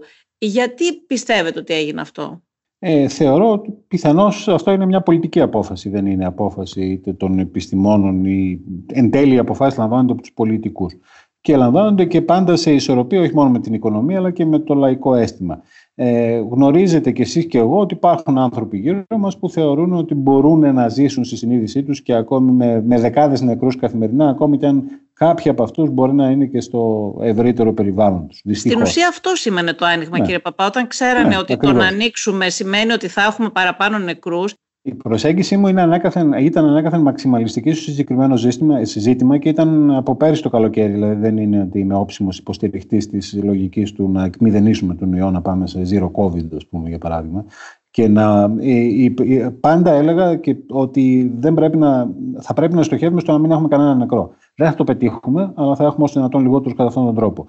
Ε, θα πρέπει να στοχεύουμε στο να μηδενίσουμε την κυκλοφορία του ιού. Δεν θα το πετύχουμε ίσως, αλλά θα έχουμε περιορίσει πάρα πολύ την κυκλοφορία του. Τι δεν κάναμε σωστά; Ε, δεν εφαρμόσαμε σωστά το δεύτερο lockdown. Απλά. Δηλαδή το lockdown που ξεκίνησε εκεί στις, ε, στα μέσα, ε, στο Νοέμβριο, ε, δεν, όπως και, τα, ε, όλο το, και ό,τι έγινε μετά τον Φλεβάρη και τον Μάρτιο, ήταν ένα lockdown κατόνομα. Ε, δεν υπήρξε καμία εφαρμογή κανενός μέτρου. Ε, Όποιος θέλει κυκλοφορούσε έξω χωρίς μάσκα, όποιος θέλει δεν έστελνε SMS, όποιος θέλει ε, μπορούσε να παραβιάσει την καραντίνα του ακόμα και αν έπρεπε να μείνει αποκλεισμένος ως επαφή ή ως άνθρωπος που έχει νοσήσει.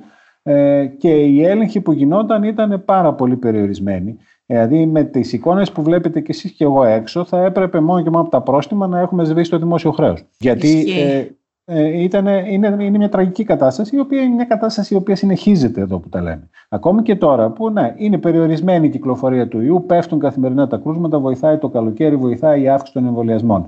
Υπάρχουν αυτή τη στιγμή άνθρωποι, καθημερινά επειδή προπατώ στους δρόμους της πόλης, βλέπω ανθρώπους οι οποίοι απλά κυκλοφορούν χωρίς μάσκα, όχι τη μάσκα στο πηγούνι, όχι τη μάσκα στον αγκώνα, όχι τη μάσκα στην τσέπη. Χωρίς μάσκα, έτσι, σε κεντρικό δρόμο της πόλης. Δηλαδή δεν είναι ένας και δύο. Και υποθέτω ότι αυτό συμβαίνει παντού, δεν είναι προνόμιο των Ιωαννίνων.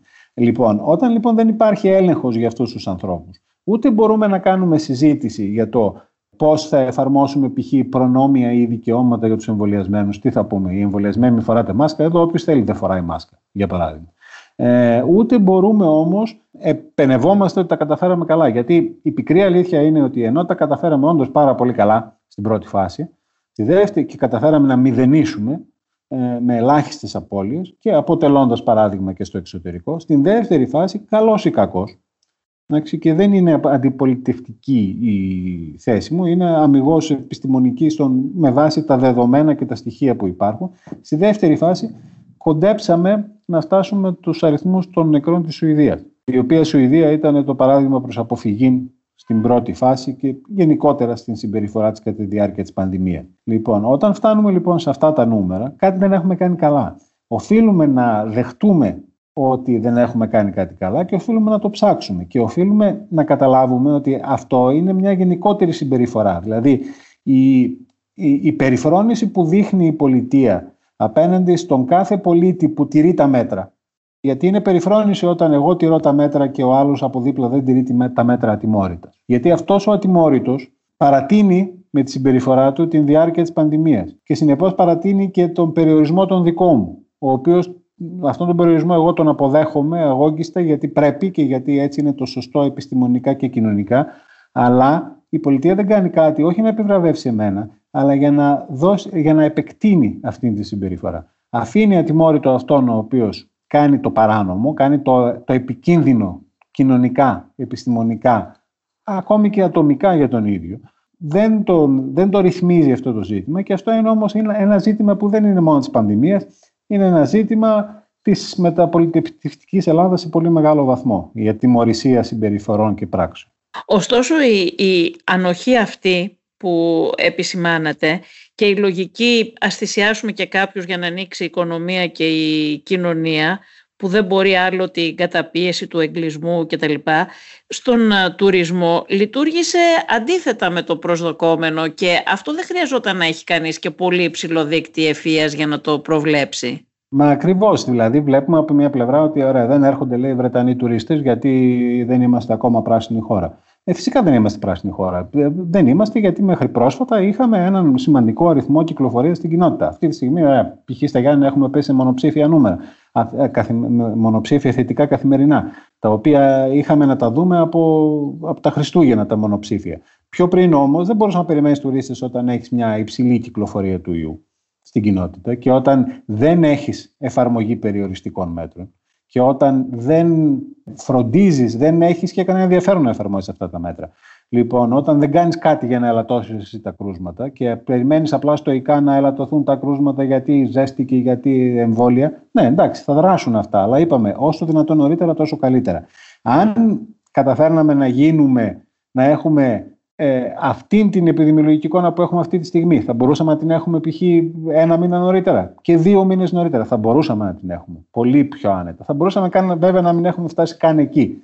Ε, παραδείγματα υπάρχουν όπως η Πορτογαλία, για παράδειγμα. Η Πορτογαλία που έκανε καλό lockdown, ήταν, ξεκίνησε χειρότερα από εμάς, έκανε καλό όμως lockdown που προφανώς το εφάρμοσε και μηδένισε νωρίτερα κρούσματα και γι' αυτό τώρα είναι πράσινη για κάποιες περιοχές, για κάποιες χώρες τουλάχιστον της Ευρώπης. Σαφώς και ε, στον τουρισμό σκεφτήκαμε κοντόφθαλμα και σκεφτήκαμε κοντόφθαλμα όχι μόνο ως προς τη σημασία του τουρισμού, υπερτονίζοντας την κοινωνική σημασία του και όχι την, την οικονομική δεν μπορώ να την γνωρίζω εγώ, αλλά η κοινωνική σημασία του. Οι επαγγελματίες του τουρισμού δεν είναι ανώτεροι από άλλους επαγγελματίες που παραμένουν κλειστοί και θα παραμείνουν κλειστοί για αρκετό καιρό ακόμη, γιατί δεν υπάρχουν συνθήκες για να λειτουργήσουν. Ακόμη και στον τουρισμό ήμασταν της λογικής ελάτε και θα δούμε, γιατί αυτή τη στιγμή δεν υπάρχουν αντίστοιχα κέντρα ετοιμότητας στα νησιά, έτσι ώστε να μας εξασφαλίσουν ότι κάποιος ο οποίος θα έρθει και θα νοσήσει και ε, θα αντιμετωπιστεί γρήγορα, θα απομονωθεί γρήγορα, θα περιοριστεί γρήγορα και θα ξέρουμε και άμεσα αν έχει την δέλτα μετάλλαξη που θα πρέπει να την περιφρουρήσουμε ή αν έχει κάποια άλλη καινούργια μετάλλαξη που πρέπει να την ψάξουμε. Δεν έχουμε κάνει τέτοιες δομές αυτή τη στιγμή. Είμαστε στη λογική ελάτε και θα δούμε. Την πρωτοπορία την αντιμετωπίσαμε στο θέμα αυτό μόνο με τη λογική του διαβατηρίου. Εντάξει, δεν φτάνει το διαβατήριο. Και το διαβατήριο είναι και σχετικό. Δηλαδή, ένας άνθρωπος, για παράδειγμα, που έκανε εμβόλιο Johnson, μπορεί την άλλη μέρα το πρωί να πάρει ένα τέτοιο πιστοποιητικό. Έτσι δεν είναι; Ε, ναι, αυτό εδώ όμως, αυτός όμως ο άνθρωπος για ένα μήνα σχεδόν δεν είναι καλυμμένος και δεν είναι απαραίτητα ότι είναι άνοσος. Ακόμα και στο πώς βγαίνει το πιστοποιητικό θα πρέπει λίγο να... Ούτε και εκεί δεν έχουμε δώσει μια θετική Μα δεν νομίζω ότι... Μα δεν νομίζω ότι θα επιτραπεί η είσοδος μόνο στους εμβολιασμένους, αφού είπαν ότι θα δεχτούν να έρχεται ο κόσμος ακόμα και με self-test, έτσι δεν είναι; Ναι, και το θέμα είναι πάλι καταλήγουμε στον. Από τη στιγμή που δεχόμαστε τα self-test που δεν είμαστε σίγουροι ότι γίνονται και δεν είμαστε σίγουροι ότι είναι απολύτως αξιόπιστα στην καθημερινή πράξη, στην κοινωνική μας και επαγγελματική μας ζωή, τότε φυσικό είναι να τα δεχτούμε και στον τουρισμό. Και φυσικό είναι ότι θα υπάρξουν και περιπτώσεις όπου θα κρυφτούν κρούσματα στον τουρισμό. Θυμάστε τη συζήτηση πέρυσι για νησιά που δεν δίνουν τα κρούσματα για άλλους λόγους, για να μην κακολογηθούν ή οτιδήποτε άλλο. Ε, η ίδια συζήτηση θα συνεχίσει να γίνεται όσο δεν υπάρχει επιθυμία να εφαρμοστούν μέτρα αυστηρά και όσο δεν υπάρχει και η, η, εκπαίδευση, η, η, επικοινωνία με τον κόσμο ώστε να καταλάβουν γιατί πρέπει να είμαστε υπεύθυνοι οι πολίτες. Υπεύθυνοι θα είμαστε καταρχάς απέναντι στον εαυτό μας και στη συνέχεια απέναντι στον διπλανό μας και συνέχεια απέναντι στην ε, κοινότητα, απέναντι στους άλλους υπόλοιπους ανθρώπους. Πολλές φορές βλέπω όταν κυκλοφορώ έξω, το έβλεπα και πέρυσι το καλοκαίρι και υποθέτω ότι θα το δω και φέτος. Ε, για παράδειγμα, θες να πας να φας κάπου έξω Υπάρχουν συγκεκριμένα, συγκεκριμένοι χώροι εστίασης οι οποίοι τηρούν απόλυτα τα μέτρα ή υπήρχαν τουλάχιστον στα Γιάννα πέρυσι το καλοκαίρι. Εκεί χαιρόσουν να πας. Γιατί αισθανόσουν ότι σε σέβονται καταρχάς σαν άνθρωποι. Υπήρχαν από δίπλα κάποιοι άλλοι χώροι οι οποίοι δεν σεβόταν κανένα μέτρο και συνεπώ δεν σεβόταν εσένα ως πελάτη τους, αλλά δεν σεβόταν και την κοινότητα. Αυτοί οι χώροι τιμωρήθηκαν; Όχι. Ουσιαστικά επιβραβεύτηκαν γιατί είχαν ένα ε, υπερβολικό κέρδος, αν ήταν τυχεροί και δεν νόσησαν, ή ακόμη και αν νόσησαν, αν το έκρυψαν, επιρραβεύτηκαν από μια πολιτεία που δεν εφάρμοσε μέτρα. Η εφαρμογή των μέτρων, η εφαρμογή των κανόνων για όλους και η, η, η, εκπαίδευση του κόσμου, η ενημέρωση του κόσμου γιατί έχει σημασία να εφαρμόζουμε κάποιους κανόνες, είναι που διαχρονικά πλήττει τη χώρα και την πλήττει και στη δεύτερη και τρίτη φάση της πανδημίας και θα προκαλέσει το τέταρτο κύμα αν μαζί με την όποια συμπεριφορά του ιού, αν τελικά αυτό έρθει. Όπως και να είναι το τέταρτο κύμα, πιθανώς θα είναι υπιότερο για τους περισσότερους από τους εμβολιασμένους, αλλά μάσκες και περιοριστικά μέτρα για να μπορέσουμε να τα βγάλουμε αποτελεσματικά, αν δεν βοηθήσει και η συμπεριφορά και η γνώση και η ετοιμότητα της πολιτείας και ο έλεγχος της πολιτείας δεν μπορεί να εφαρμοστεί αποτελεσματικά. Έχω δύο ερωτήσεις ακόμα κύριε Παπά. Ε, πολλοί κάνουν ότι δεν καταλαβαίνουν γιατί απαγορεύτηκε η μουσική και ποια ήταν η σχέση της με την αύξηση των κρουσμάτων. Ε, είδαμε πριν λίγες μέρες ότι οι καταστηματάρχες ε, στην εστίαση έπεισαν τελικά την κυβέρνηση να επιτρέψει τη μουσική. Και μάλιστα πάρα πολλά καταστήματα εστίασης, ενώ τα, τα κλαμπ δεν είναι ανοιχτά αυτή τη στιγμή, πάρα πολλά άλλα καταστήματα εστίασης, ακόμα και απλά καφέ ή ξέρω εγώ, ένα μέρος που μπορείς να φας, έχουν πάρα πολύ δυνατά, έχουν μετατραπεί δηλαδή σαν κλαμπ, παράνομα φυσικά, έτσι, με πάρα πολύ δυνατή μουσική. Θεωρείτε ότι έκανε καλά η κυβέρνηση και υποχώρησε σε αυτό όταν γνωρίζουμε Ακόμα και αν κάποιοι κάνουν ότι δεν καταλαβαίνουν, έτσι. Βλέπουμε και πολιτικούς να λένε Μα γιατί κολλάει ο κορονοϊός όταν έχεις μουσική; Ε, ναι, κολλάει ο κορονοϊός, γιατί αναγκάζει ο κόσμος να έρχεται πιο κοντά και να φωνάζει. Θεωρείτε ότι έκανε καλά, αυτή είναι η ερώτησή μου, η κυβέρνηση. Το, το πρόβλημα είναι και εδώ ότι είπε τη μισή αλήθεια. Δηλαδή ότι, ναι, ακριβώς όπως το είπατε. Δηλαδή ότι όταν είναι πιο δυνατή η μουσική, ο κόσμος θα έρθει πιο κοντά και θα φωνάξει και συνεπώς αυτός που τυχόν έχει εκτεθεί στον ιό και φέρει τον ιό χωρίς να το γνωρίζει και γνωρίζοντά το και μη λαμβάνοντά το σοβαρά υπόψη, αυτός ο άνθρωπος αυτόματα μπορεί να φωνάζοντας και δυνατότερα και από πιο κοντά έχει θα, ε, μεγαλύτερες πιθανότητες να μεταδώσει τον ιό. Αυτό είναι το ένα δεδομένο, το οποίο είναι στοιχειώδες. Ποιο είναι το, η μισή αλήθεια όμως γιατί είναι, γιατί σε όλη αυτή τη συζήτηση ξεχάσαμε να βάλουμε τους κλειστούς χώρους. Γιατί ε, ένα πράγμα που δεν συζητήσαμε όλο το, το χειμώνα και, και εξακολουθούμε να μην συζητάμε είναι το πώς θα καθαρίζουμε τον αέρα στους κλειστούς χώρους. Δηλαδή ε, μείναμε με τους ανοιχτούς και ξεχάσαμε τους κλειστούς και ακόμη δεν τους συζητήσαμε. Και θα έρθει φθινόπωρο και δεν θα τους συζητάμε. Ούτε για καθαρισμούς αέρα ούτε για ε, φίλτρα σε όποια κλιματιστικά ούτε για τη σημασία των ανοιχτών παραθύρων ούτε ούτε ούτε ούτε. Όταν δεν συζητάμε για τη μετάδοση μέσω της συγχρότησης μέσω του, της φωνής, μέσω του, της ε, ε, δυνατής φωνής, μέσω του τραγουδιού, μέσω του κλειστού χώρου, μέσω του μη ανανεούμενου αέρα. Και μένουμε μόνο στη συζήτηση, εντάξει, ναι, ωραία, ναι, μη, ας μην βάλουμε τη μουσική, ε, εν τέλει ας τη βάλουμε τη μουσική, τότε έχουμε ξεχάσει ένα, να συζητήσουμε ένα σημαντικό κομμάτι της μετάδοσης του ιού και όχι μόνο αυτού του ιού, αλλά και επόμενων ιών. Και φαίνεται ότι δεν θα το συζητήσουμε και ποτέ πότε θα μπορέσουν οι άνθρωποι να δώσουν ξανά τα χέρια, να αγκαλιάζονται, να, να χορεύουν, τουλάχιστον τους χορούς που χρειάζεται να, να πιάσει το χέρι του διπλανού σου ή του παρτενέρ σου. Νομίζω ότι αυτή τη στιγμή μόνο ο χορός της κοιλιάς και το ζαϊμπέκικο από ό,τι μπορώ να σκεφτώ μπορεί να επιτραπεί, έτσι δεν είναι; Ε, ουσιαστικά γιατί αν γίνει πανηγύρι αυτή τη στιγμή σε κανένα χωριό νομίζω Είστε και στην Ήπειρο εσείς στα Γιάννενα που έχει πάρα θα, πολλά και ωραία αν πανηγύρια. πανηγύρι δεν θα το σταματήσει κανένας. Πιστεύετε ότι θα γίνουν φέτος κανονικά δηλαδή; Ε, νομίζω ότι θα δοθεί άδεια με κάποια στιγμή μέσα στο καλοκαίρι και θα, θα γίνουν και τα πανηγύρια. Για τον ναι, στα πανηγύρια τον... με τους κυκλωτικούς χορούς, ποια είναι ο ένας ναι. στο χέρι του άλλου; Εντάξει, η επαφή είναι το τελευταίο. Αρκεί μετά ο άλλος να πάρει το χέρι του και το βάλει κατευθείαν στη μύτη του. Όχι το χέρι, δεν είναι το χέρι το πρόβλημα, είναι ότι είναι η κοινή ανάσα δίπλα ο ένας στον άλλον. Αυτό είναι το θέμα. Που ακόμη και σε κλειστό χώρο, αν ο άλλος είναι μολυσμένος και είναι. Ε, τα πανηγύρια στην επαρχία, για παράδειγμα, εκεί στην Ήπειρο που γίνονται και πολλά, ε, είναι σε εξωτερικούς χώρους, δεν ναι, είναι σε Αλλά άμα είσαι κοντά συνέχεια, άμα είσαι για παραταμένο χρονικό διάστημα δίπλα στον άλλον, που δίπλα είσαι όταν χορεύετε και πιάνεστε χέρι-χέρι, και αυτός είναι μολυσμένος, εντάξει, ακόμη και σε ανοιχτό χώρο αυξάνονται οι πιθανότητέ σου να κολλήσεις. Λιγότερο από ό,τι σε κλειστό, πολύ λιγότερο μεν, αλλά υπαρκτό το ποσοστό δεν. Mm. Εσείς πιστεύετε είναι... ότι φέτος, φέτος θα επιτραπεί. Ε, Πέρσι δεν είχαν γίνει, έτσι δεν είναι; Πέρσι δεν είχαν γίνει.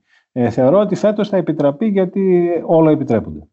Τελικά το καλοκαίρι του κόσμου παραμένει χειμώνας όπως ε, γράφεται. Είστε τόσο απεσιόδοξος; Της ανθρωπότητας αυτή τη στιγμή παραμένει χειμώνα γιατί υπάρχουν περιοχές, οι οποίες, υπάρχουν περιοχές του κόσμου πολύ μεγάλες τις οποίες ακόμη και οι υγειονομικοί που, της πρώτης γραμμής δεν έχουν εμβολιαστεί. Συνεπώς, ακόμη και όλοι οι ευπαθείς που έχουν πολύ μεγάλα ποσοστά θνητότητας από τον ιό δεν έχουν εμβολιαστεί. Εκεί είναι βαρύς χειμώνας ακόμα γιατί είναι και περιορισμένες, αν θέλετε, και οι δυνατότητες σε αυτές τις περιοχές για την βέλτιστη θεραπευτική αντιμετώπιση όσων έχουν κολλήσει και όσων έχουν εκτεθεί. Αν λοιπόν δεν κατανοήσουμε ότι εκεί οφείλει να υπάρχει η πρωτοπορία μας, εκεί οφείλουμε να επιτεθούμε ε, ως ανθρωπότητα και ως πρωτοπόρη πολιτική, αν θέλετε, δεν θα πρέπει να είμαστε κοντόφαλμοι, να βλέπουμε μόνο το δικό μας καλοκαίρι ή την δικιά μας επαγγελματική ομάδα που μας ε, συμφέρει, μας φαίνεται, που φωνάζει περισσότερο, ή τη δικιά μας χώρα ή τη δικιά μας ήπειρο, αν δεν λειτουργήσουμε παγκοσμίως, τότε ε, μπορεί κάποια στιγμή κακήν κακός να βγούμε αυτή την πανδημία με δεκάδες ακόμα χιλιάδες νεκρούς αν χώρα, αλλά στην επόμενη πανδημία που μπορεί να είναι χειρότερη θα είμαστε εντελώς απροετοίμαστοι. Γιατί μαθήματα πήραμε μεν αλλά δεν τα εφαρμόσαμε δε επιτυχώς. Σας ευχαριστώ πολύ κύριε Παπά. Εγώ σας ευχαριστώ, ήταν τιμή μου. Ακούσατε το Life of Politics με τη Βασιλική Σιούτη. Σήμερα συνομιλήσαμε με τον γιατρό, παθολόγο, ειδικός της λοιμώξης Γιώργο Παπά. Αν θέλετε να ακούτε τη σειρά podcast Life of Politics της Life μπορείτε να μας ακολουθήσετε στο Spotify, στα Apple Podcast και στα Google Podcast. Είναι τα podcast της Lifeo.